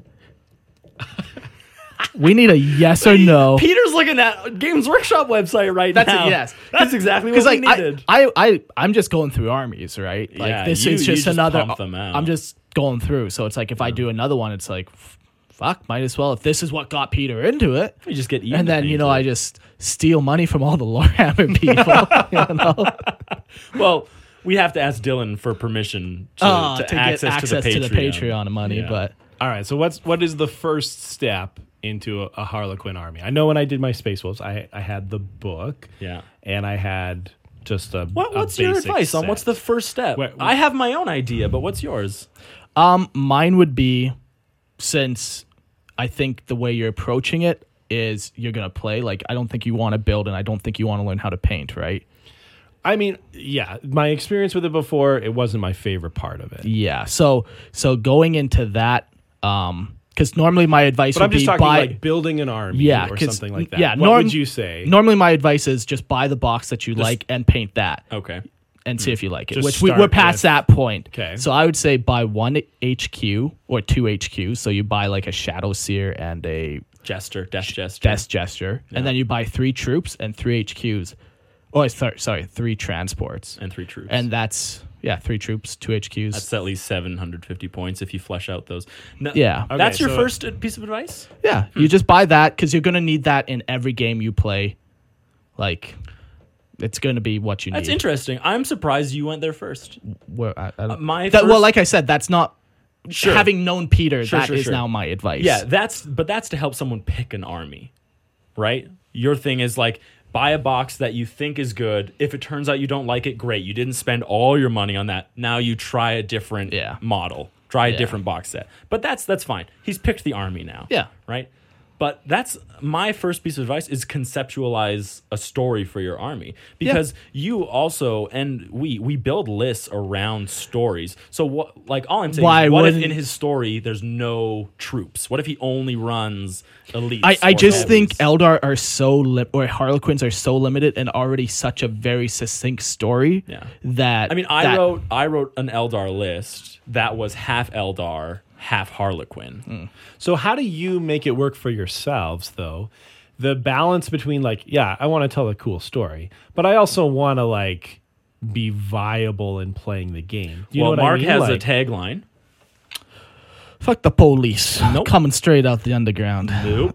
His his tagline is every army is viable. okay. and there is some truth to it and there's it's also not wholly true Sure. like um Like everything Mark says. absolutely yeah there, there is there is an as- aspect of truth is that in a friendly setting because this is a very friendly setting that we Right. play in anything can work and sometimes it all is going to come down to dice rolls and then you what Sure. are you supposed to do about that Sure. it's very I, I truly think it's hard not hard but i think with very little work you can make any list functioning and fun. yeah, and the fun is the way more important thing. Like, um, like That's interesting Okay. to me because from the outside, it definitely does not appear that way. And no, because it is very competitive game. We just don't play Sure. in that. We don't follow that meta. We en- Right. like I enjoy reading about it and like yeah, that's that's broken. Obviously, it's doing that. But when I build my lists. It's very rare that I'm actually building a meta list. So I recently got into Grey Knights. And at that moment, Grey Knights was without a doubt, if it wasn't the worst army, it was the second worst army objectively in the game Sure. but I got it because I love Grey Knights. And I had like an 80% win rate with those before their new rules came out and they got amazing. So even though it, it was absolute trash, like I, you still managed to win because we're not playing in the most competitive setting. Sure. And I, I think like in our friendliness, like I think that's the best way to look at it is we're- Right. we're, not trying to have a game where we instantly win. Like uh, James has a great army, but he wins way too much. And so he deliberately stops taking things because it's just as not fun for him Right. as it is for me. And when Mark wants to try out a hard hitting night list, he's like, okay, James, bring your heavy list. I'll bring my heavy list. Let's see what it actually turns into. So personally, I think I would conceptualize an army Okay. look through the Yeah. models there. Well, see so, what like, here- fits with the flavor of what Yeah. you're going, and then get help building a list. With with Harlequins, there's literally one, two, three, four, five, six units. So that's why. like- Really? yeah, like I thought there were more than no, that. you have troops, you have bikes, and then you have transports and HQs. So like I know typically like You my, got my bikes. tagline is oh find a strong theme, but the theme is Harlequins. Harlequins. Yeah, yeah. Like there's not much But variation. you also is when you get into the world of Harlequins, you also realize you can very easily ally your army with other Eldari factions. And will that like you need to know that before you come up with a story for your Harlequins, or else like when it comes time to build your list, you're like, I actually really want this Eldari thing, but it just doesn't fit with my story. yeah. Would you do you like Harlequins with like uh Allies? Dark Eldar or Eldar allies, or do you like Well, there's Harlequins? three factions now, Or right? there's the Yanari, In- but- yeah, the Yanari. There's Eldari, Yanari, and Drukari. and then the We're, Harlequins. uh, uh, we we just entered deep into the weeds of yeah. Eldar. And, and this is where Oh I no, think I you like should- the Yanari. I'm, I'm super interested in that. in Iniad and Ivrain. Oh, that's totally awesome though, because Ivrain is really cool. Yeah. and like you should like what would you ever play with the Incarn, like the the reincarnation of the of Iniad? I mean, the things a you're saying god. right now, I just don't know how. I'm, I'm interested in it from a lore perspective, but Yeah, Incarn is the current um, manifestation of the god of death. 'Kay. And there's a model for it. Just, Oh, okay. Uh, search for it. It's Y N C A I R N E, the Yincarn. But yeah, like Y N C A I. Nope. How is that not showing up? Look for Yanari. I'm in the Yanari. What? This is fascinating podcasting here right now. Yeah, super great shit right here. That's not Yanari. That's Harlequin. Well, I just unclicked it, but That's No, I'm big titty clicking Eldar GF. you guys are Peter, that's what's going on here. yeah, I just like the It's helmets. such a big model. Where is it? Why is an Urgul show up before the Incarn? Am I crazy, Mark? Is the Incarn not a model? Don't look at me like that. Am I crazy? I've never played this game. I don't know what you're talking about over there. Oh my god! What am I? Abs. I- I think you're just spelling it wrong. Oh, what? No. Triumvirate of you need. oh, that's Oh, what it's yeah. under the triumvirate. I'm looking at that right now. Oh, Yeah. okay. Yeah. So you can't buy the Yinkarn separately. I don't think you can Anyways, at this but stage yeah, of the like game. if you want to play a god of death, like you have the option of doing cool. that. Yeah. Yeah. Yeah. So I think understanding like the allies you can bring, conceptualize your army. Okay. Yeah. And then like obviously Mark and I aren't like super list builders, but there are like a couple things that most lists should be able to do, right? So Eat shit. That's what all my my lists do. roll dice. Yeah. As long as you can roll dice, you can play the game. Yeah. That's the main thing. Well, Well, I think eventually your peer pressure that's what we're. may Will pay off? Pay off Yeah. for you. Yeah. And if I just one day next time you record, there's a fully painted 1500 point Harlequin army in front of you. You know, at that point, what can you do? What, what, What can I do, What really? can you do? What can you do? You just say yes, thank you, sir, and you cry. I guess I'm a Warhammer player. I guess I'll grow out my beard and stop showering. right? Goodbye, children. It's good knowing you. You won't want to spend time with your father anymore. I don't even know what looks to so say railroaded. anymore. Well, this was fun. Okay. Um, thanks for listening, everyone. Yeah, I I hope you enjoyed us chatting about our, our role playing experiences, of which we have many. Yeah. Uh, there will be other episodes that are not just like these. Uh, um, Random I conversations. forgot what we c- branded this. Uh, the- Warhammer Lockdown. Oh yeah, yeah, yeah. we we are still doing a regular episodes, but uh, Yeah. I don't know. These are fun. I like just talking to people. it's fun. It's good for me. We almost got. We all we are so close Don't to worry. having a Harlequin. I Player. Oh, got a forty-seven step plan for Peter. That's right. Are you just gonna start sending him pictures? Oh, yeah. And that's forty six steps of your plan. It's just Oh, yeah. forty six different pictures into sir. his phone. Yes, sir. That's what worked for me. It's really weird, actually.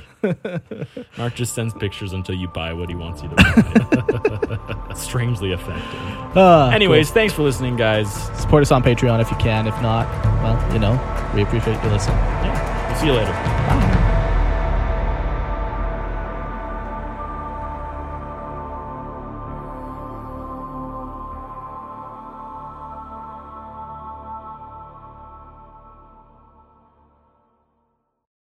At Parker, our purpose is simple. We want to make the world a better place by working more efficiently, by using more sustainable practices, by developing better technologies. We keep moving forward. With each new idea, innovation, and partnership, we're one step closer to fulfilling our purpose every single day. To find out more, visit parker.com/purpose. Parker, engineering your success.